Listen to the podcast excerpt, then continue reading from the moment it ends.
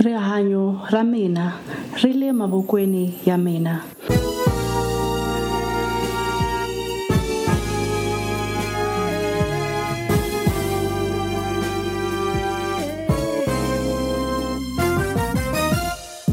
My life is in my hands.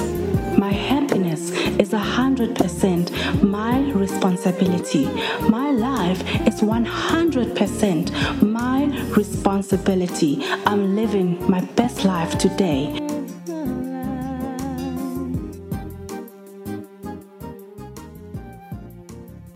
Hello all, and welcome to another episode of the Tomorrow Today podcast.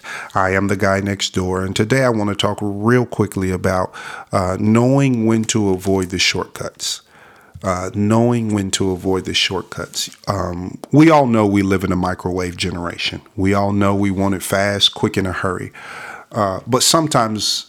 And in some instances, when whenever there there are goals that we've set for ourselves, life goals that we've set for ourselves and are trying to achieve, sometimes the, the shortcuts, they don't pan out the way we need them to. Uh, so we need to be specific about knowing when to take the shortcuts and when not to. Uh, for one, I think sometimes when we take shortcuts, we don't always seek the we don't always get the outcomes we seek. Right. Um, we think because something takes less time, then we can always be more efficient. But sometimes taking less time don't equate to being more efficient. And we have to understand that. Also, um, I mean, just by definition, to take a shortcut means to bypass something. And oftentimes those things we bypass are those things that we really, really need. They build character. They build patience.